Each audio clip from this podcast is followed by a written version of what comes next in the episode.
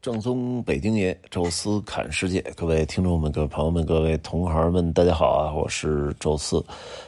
今天呢还是独库沙漠任我行里面的系列当中的在帕米尔高原其中的一期。这一期呢重点跟大家来聊聊盘龙古道哈，这个听起来名字就非常震撼，而真正的走上去视觉更加震撼的这条公路。其实啊，咱们中国怎么说呢，就是真正意义上的这种弯弯曲曲的山路特别的多，在云南，在贵州，在四川啊，在什么甚至于什么湖南、广西啊，只要有山的地方啊，这种就弯弯曲曲的盘山路都是很常见，而且如果从无人机上拍的话都比较震撼。但是呢，可能咱们对这个的审美在修路的时候至少是没有完整的体现出来啊，所以以至于啊，我那时候带着好多的中国游客去挪威看那个挪威的那个盘山路，叫精灵之路啊，那个其实也确实也挺漂亮的啊，然后弯弯曲曲的很多个拐，然后专门有这么一个观景台，你可以把整个的这个景色都照下来。但是如果跟中国的那些拐的那个弯度数量来讲，其实这精灵之路也好，还有那个所谓的老鹰之翼啊，也在盖朗厄尔峡湾，那都是小儿科，真的是小儿科。但是呢，第一，人家真会起名，你中国起的是什么99道拐，什么38道拐啊，这个名儿实在是受不了。北京也有一条路叫红景路，你这听起来多没意思，人家叫什么山腰小路啊，或者精灵小路啊，精灵出没的地方啊。然后那个叫老鹰之翼啊，因为整个画出来就像老鹰翅膀一样，哎，你听起来就有这个想去的欲望啊。再一个呢，就是人家很会处理这个景观，人家修了一些观景台，人在观景台在没有无人机的情况下，依然可以就完整的照到这个路上的那种拐弯的状态啊，这个也是非常难得的啊。而这一点呢，就是说我们中国其实应该去跟进啊。但是如果说到盘山路啊，这么多个拐弯的这种路，我觉得最值得一看的，那绝对是瓦恰乡的这个盘龙古道，这太牛了，这震撼度啊，我觉得真的是我走了这么多个国家，开了那么多个山路，完全没法比的。就是大家还在旧金山走那九曲花街呢，那就九道弯那有啥意思？这个地方，我觉得当天我得至少得掰了200-300个弯啊，那整个这个山路弯弯曲曲那状态真的是吓人。当然安全度还挺好啊，因为它是一直缓缓的上啊，但是那个就坡度也可以，就是真正的弯度太多了，这种就是发卡弯多如牛毛。而且如果你从瓦恰乡往塔县开的时候，就是一条笔直的公路到山底，然后咔就特别规则的先上去50个弯，哇，这个太厉害了啊！因为它那个地方风很大，其实无人机还小，尤其小无人机这个真是不行。我第一次去的时候，就是因为风实在太大了，所以出来的时候还是没有拍到好一点的照片啊。但是这一次呢，就是第二次去啊，就是 B 团的时候，我是特别有准备了啊，所以专门到那儿的时候停在了那儿，然后飞这个更高的无人机啊，因为小的那个 mini 啊，虽然说理论你可以飞到5公里高啊，2公里高啊，但实际上你飞到这个大概150米的时候就已经不行了，这飞机疯狂的在抖动啊，因为它自重实在太轻了，1斤的东西，但凡是超过3级风啊，在那么高的位置就不行了，所以基本我就飞在120左右，哎，但是后来这不是买了一个这个穿越机啊，到时候也跟大家来分享我这个使用的感受。这个机器别的不说，真沉啊，至少得有3公斤、6斤沉，所以它带起来这个飞起来这个稳定性啊，抗风能力呢，跟那是绝对没法比的啊。所以这个我大概飞到了700-800米的高度啊，当然也没飞到特别高啊，但是700-800米其实原则上你就可以看到几十公里外的景色了，而拍这盘龙古道也足够用。这里边拍出好多特别震撼的照片啊，所以我这发了一些朋友圈啊什么的，然后包括这一期的封面也是这么一张啊，就是大家可以非常清晰的能看到一条直线上面啊那种跟麻花一样的那种路，哎呀，真是震撼，从天空上看震撼。然后你专门也有几个观景点啊，去拍那个盘龙古道也特别震撼。然后还有呢，就是你真正开上去的时候，这一个弯儿一个弯儿一个弯儿一个弯儿也特别有意思啊。然后下面呢，就是走到塔县那边，虽然没有这个这么规则，但是那弯度是一点都没少啊，所以走下来也觉得特别有意思。而且在这个盘龙古道的最上方的地方，其实是有一段可以越野的啊。然后站在那个远山上看到雪山这几辆车，哎呀，这个做出来就真是我觉得也是非常牛的这么一个景色。所以这瓦恰盘龙古道，我觉得这个是真正自驾的精髓啊！你能走到这上面走一圈，哎，以后说我是开过盘龙古道的人了，那我觉得是真的可以值得自豪的啊！以后在中国就走那弯道啊，应该就可以非常凡尔赛的说一句，咱是走过盘龙古道的人。而且之所以是古道啊，就是它其实现在这个公路是新修的啊，但是呢，原来啊就是走这个从那个塔什库尔干翻这座山，然后到这边的瓦恰乡，也确实是存在一条古老的道路啊。我们能想象那条道路有多么的艰辛啊！就跟我曾经去这个新疆的伊犁有一个昭苏那块的下塔古道一样，也是翻越天山啊，还得甚至于在冰川上还要行走一小段啊，还有这个修出来这个冰的阶梯啊，所以你就想象古代人修路多么艰苦的状态，人家依然是给修出来了啊。所以这个古道是曾经有这么一条古老的道路，然后在这基础上建的这条公路啊，所以这个我觉得也是向古人致敬。而现在这条公路也真的是非常的方便啊，瓦恰乡啊，原来呢想去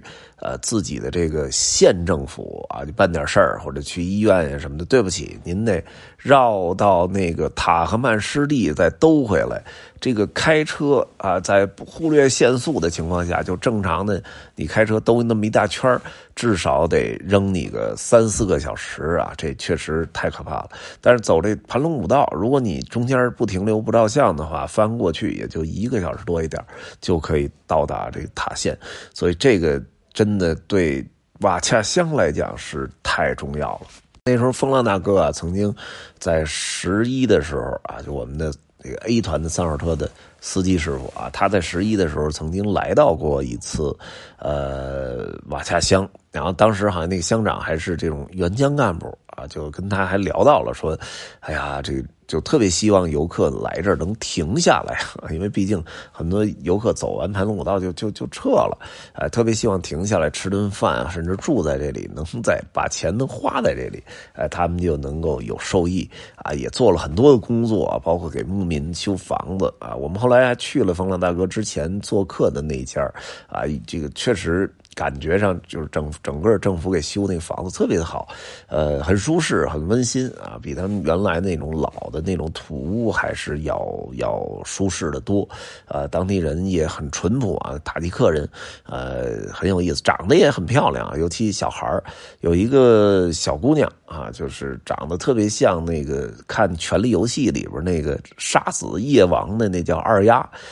斯塔克啊，那个特别像啊，就是很瘦，然后眼神很有力量啊，长得也很漂亮啊，所以大家还都争相跟他合影。反正我觉得这个路也好，从实际功能从观赏角度上都是没得说的啊。现在呢也基本就只限7座以下的车可以走啊，所以就是很多还是自驾到帕米尔高原的这个地儿是必来的一个点。其实红旗拉普啊，对于我来讲，我真没觉得到国门那儿拍张照有多么的重要，因为现在又不是一个出不了国的这么一个时代了啊。虽然现在这疫情啊，可能真出不了国啊，但是就是整个这时代还是世界互通啊，互相连通的这种状态啊，所以说呢，你都走出国门那么多回了，站在国门拍照，其实已经没有那么强烈的那种明确的意义了哈。但是盘龙古道真的是很牛。然后从盘龙古道呢，你没必要就是说去走那一圈回来还走，意义不大。沿着这个瓦恰乡啊，就向西绕回塔县。啊，这中间呢，你还会经过很多的乡村乡镇，整个那些小村都沿着那条河啊，那条河应该叫什么班迪尔河啊，那么一条河旁边都是湿地啊，远处因为气候原因都是沙砾的一些岩石啊，寸草不生。但是只要有河的地方，它大概前后的几百米内，基本都是一个湿地的状态，还挺适合生存的。所以那些小乡村都是挨着那些湿地在这个发展啊。然后有一个稍微大一点的一个镇子啊，其实就是曾经的《冰山上的来客》那个电影的发生地啊。那么那里呢，现在其实也建的还挺好的，建了一个挺大的园区，里边我看有那种表演的舞台呀，然后有一些帐篷啊什么的，我估计可能会有一些固定的那种活动啊，就跟冰山上来看那电影做一个呼应吧。但是很可惜啊，我们到的时候没有看到任何的演出的那种公告啊，不知道他打算怎么去发展。然后继续向前呢，遇到了一个非常漂亮的一个水库啊，是人工蓄水的水库啊，因为这个地方必然是很缺水的，到了可能冬天枯水期的时候，这个真正的村子里打水都很不方便，所以当时修了这么一个水库啊，把河道的水呢稍微的囤积了一点，为了建这个水库呢，还迁移了3个村子，把他们迁到比较高的位置，然后重新给他们建房子什么的。我看了一个记录啊，专门说的是这个事儿。然后那个水库呢也非常的漂亮啊，那个不像是一个那种人工的水库，更像是一个像那种西藏啊什么新疆能看到那种天然的湖泊，湖水呢整个是呈现那种碧蓝色，非常美，有蓝天白云交相辉映，而且车能开到水库的这个水边这附近，从上到下无人机拍都特别好看。他们当地人管这个就叫龙池哈，也我觉得也是名副其实。从这个水库这块呢有一个岔口，再往前开呢，或者再往后开，这条道呢叫沙塔古道。沙呢是哪个刹车啊？之前我们好像跟大家聊过啊。古代叫梭居啊，现在我们管它叫刹车。刹车这个地方有这么一条道呢，不需要一定要向西北走到喀什，然后兜一大圈下来啊。这刹车专门有一条翻山越岭的道路，可以直接连通到塔县的这个塔克曼乡，然后从这儿直接就下来就是塔县啊，这样就省了很多距离。当然这条路也是一条自驾路线，非常的美啊，但是据说那块有什么塌方什么的，所以我们就那时候就没太多考虑，就是在龙池那儿拍张照，然后往塔克曼乡这方向走。这一路也是风景如画，而且这其实就已经算是沙塔古道当中的一段了哈，等于到了塔克曼乡一拐弯回去就是回到了塔县的县城啊。我们的 A 团呢是正着走的，就是等于出了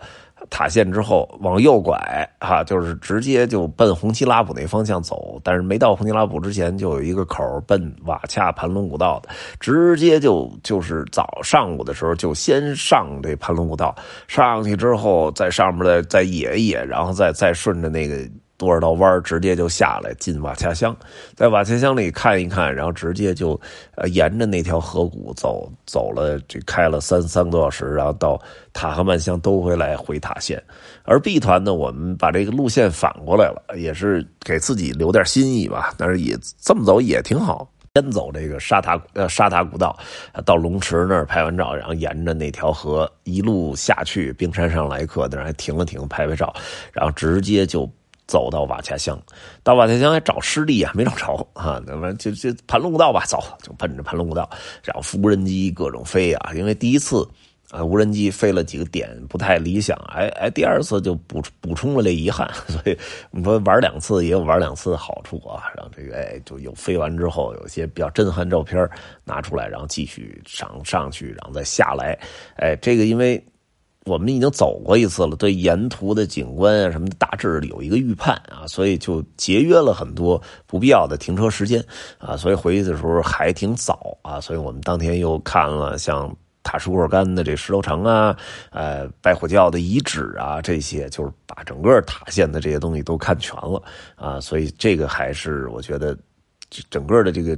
就是效率做的比较好啊。回去的时候呢，这个当然没去富吉乡啊，但是也去了个红峡谷，很漂亮，在奥伊塔克啊，是那种丹霞地貌那种状态，一个野生景点啊，但是很推荐啊，就是我觉得走这帕米尔高原之路，就是红峡谷，然后白沙湖啊，再加上喀拉库勒湖，穆沙河冰川这几个点走了，我觉得这一路就足够震撼哈。好了，这一期呢就跟大家说说走过的盘龙古道哈。那么下一期呢会跟大家来专门聊聊这个费了我们牛劲啊去到的木吉火山口啊，当然也确实非常的漂亮，来跟大家细说说到底怎么回事哈。好了，这一期呢就跟大家说到这儿，感谢各位收听，咱们下期再聊。